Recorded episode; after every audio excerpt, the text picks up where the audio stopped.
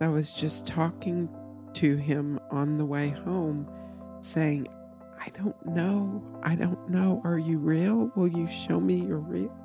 And it's like he did what I couldn't do. This is the unseen story firsthand accounts that reveal God's love and power in the lives of his children. What God has done for our storytellers, he lives to do for you. The Unseen Story is a nonprofit that relies on financial support from listeners like you. Please visit our website, theunseenstory.org, to find out how you can partner with us today. Many of us are familiar with trials in our lives. We share today's story to encourage your heart and provide hope. God can redeem even the most tragic of circumstances. Today, Kathy shares God's redemption in her two part story, Offensive Forgiveness.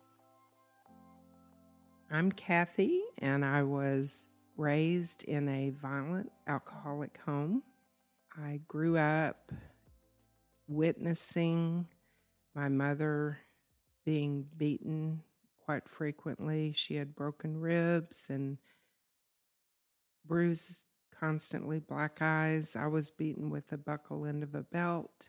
My siblings were also abused, and my dad was just broken and had a rage inside of him. I grew up feeling unloved and worthless. And even as a child, thinking, why am I here? And I don't want to live, and really struggled with suicidality and thinking that a lot. But yet I'd see a fuzzy kitten or a beautiful sunrise or you know, look at my little sisters. They were eight and 10 years younger than me when they were born, and just look at their teeny little fingernails and think, there has to be someone or something greater that created all this beauty. When I got to junior high, girlfriend invited me to a Bible study at her youth group, and I heard the gospel for the first time. And I heard Jesus Christ, God's Son, He wants a relationship. He doesn't want you to, you can't be good enough. You can't do enough to earn God's favor.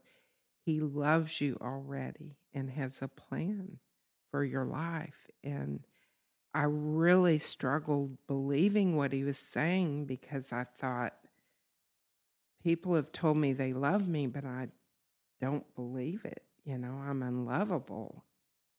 And I looked around the room and I thought, well, it's probably true for all of them, but not true for me. And then, right as I was thinking that, the youth pastor was like, and he wants a relationship with you and you. And he was pointing around the room and pointed at me. And it was like I've sensed God, you know, just saying, Come to me. So I told my friend that had taken me there, I said, I'm going to walk home. This was only a few blocks from my house because I had to think about what was being said. But I felt like my chest was going to burst open. You know, it was just so full of what was happening. You know how the Bible talks about God's knocking on the door of our heart? I literally felt a pounding on my heart. Like I wanted so much to believe He loved me. And I said, I don't know if you're real, but I want to believe this. And it was like I could feel this light, I could feel this peace. I think I got a glimpse of heaven. I think I got just a touch of what we might experience one day when we're face to face. I don't know how to explain it, but I don't think I would have believed if he hadn't done that for me. I think that's what I needed because I was just talking to him on the way home saying, I don't know. I don't know. Are you real? Will you show me you're real? And it's like he he did it. He did what I couldn't do. And I was so afraid that if I didn't get home soon, I was going to get in trouble. But I was so excited and went home and told my mother and and then for months I prayed and prayed about saying the same thing to my dad. He was not a believer and I wanted him to know what I had found. I chose a morning he hadn't been drinking yet.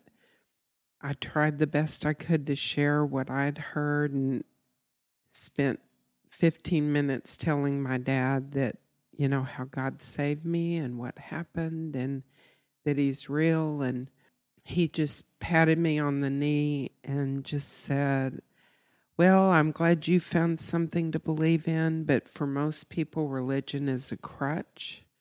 And, you know, it's it's just great for you. And he just walked away and and I think because of my new life in Christ, it got harder and harder to see the destruction, to see the violence.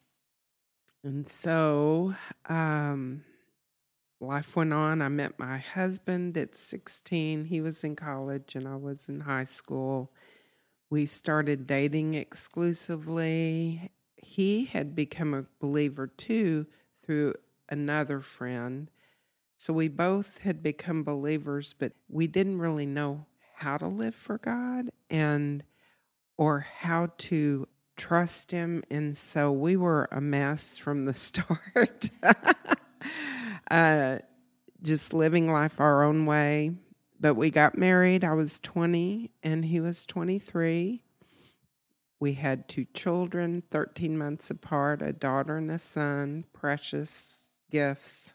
And then when they were very young, about I was 27 at this point, this is when God really got my attention and showed me that I was doing things my own way. I'd been drinking a lot.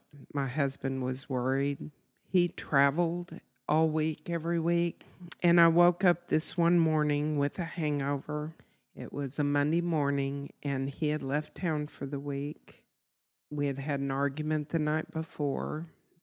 Just woke up in this angry, bitter place and back to my old way of thinking. No one could really love me. Now that he knows me, he really doesn't love me. He doesn't understand me. And my kids would be better off without me because I'm not a good mother. You know, just what we call in recovery circles that stinking thinking. I put on my robe and went into the kitchen. I shut the door to my the hallway so I wouldn't disturb my kids and started getting breakfast ready. I was slamming down the toaster with the toast in it, you know, and hitting the light on and just this anger. But if you had asked me if I was angry, I would have said, No, I'm not an angry person. As I was scrambling eggs, my little precious daughter came into the kitchen and just said, Mama, what's for breakfast? in her cute little voice.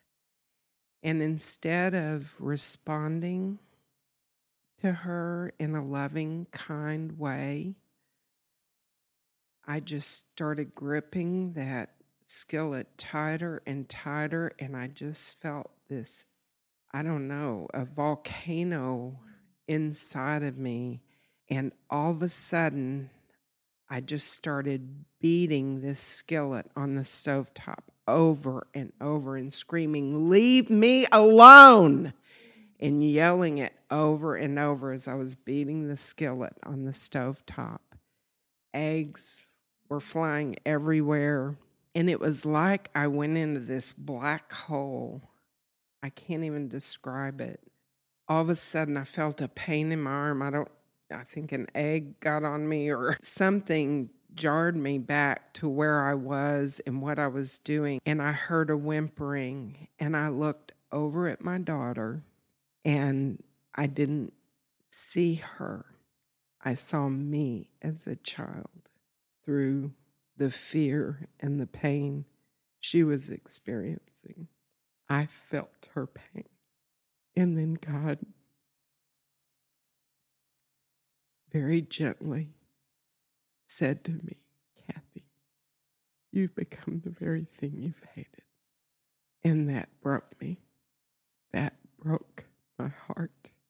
And I got on my knees and asked God to forgive me for living life my own way, for having my daughter feel the same way I felt, and not believing Him, not believing His word or believing who He says I am. And I began right then asking Him, Help me, show me what's wrong. What is wrong with me? Why am I doing this?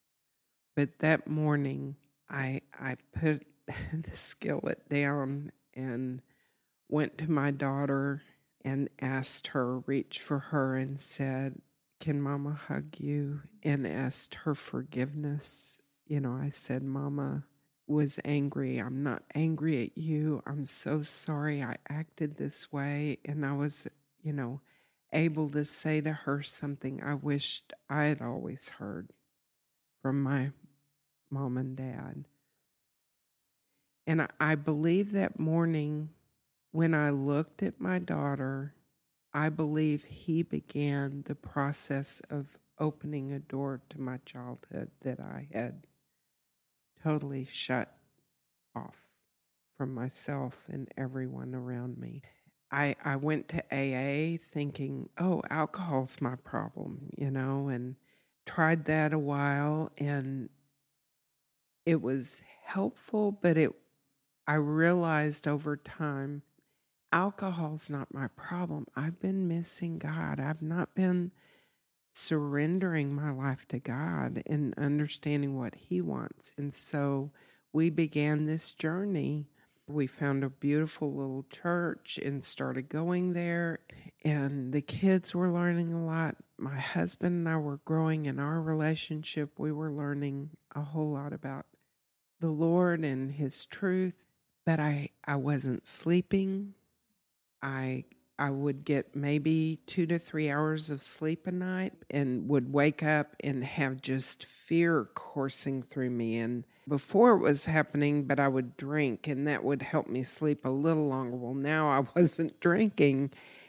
We went to our pastor and he said, I think you have a chemical imbalance. And so you might need to go to a psychiatrist. I just read this book. You might go to him or, you know, give him a call.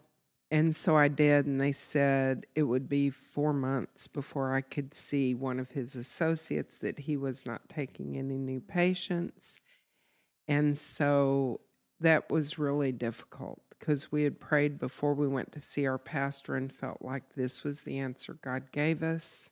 And when they said no, and it'd be at least four months, it just really threw me for a loop again.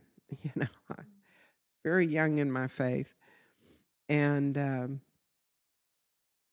my cousin happened to call me um, after I'd gotten off the phone about a couple hours after I'd gotten off the phone with that psychiatrist office. And she said, You have been on my mind all morning, all morning. And I had to call you. What is going on? And uh, I said, I just you know, I'm really struggling. Been depressed. I'm not sleeping well. I was trying to get in to see the psychiatrist, and he's not taking new patients. And I can't see anyone else there for four months, and I'm just not functioning well. I'm just waking up with this fear every night, and I don't know why. And she said, Who is the psychiatrist you're trying to see? And I told her. And she said, Oh my goodness. Oh, oh, I've got to go. I'll call you back. And so my way of thinking was, Oh, I bothered her. She's busy. She, you know, she didn't want to hear it. And then she called me back about an hour later and said, You have a a appointment with that psychiatrist at 9 a.m. tomorrow morning. And so um, we went to the psychiatrist who couldn't take any new patients. Thank you for listening to part one of Kathy's story. You do not want to miss next week. What Kathy had to endure and how God showed up is nothing short of miraculous. Tune in next week for part two. We encourage you to ask Holy Spirit what He wants to say to you through this story. We invite you to partner with us through your God given resources of time, prayer, and finances. Without your sharing, these stories don't spread to those who need them. Without your prayers, we are limited in what we can do for the kingdom. Without your finances, these powerful stories of God's supernatural love go untold. God has called us to share his stories, and we invite you to be a part of that mission. For more information, be sure to check out our website at theunseenstory.org. Thanks so much for listening.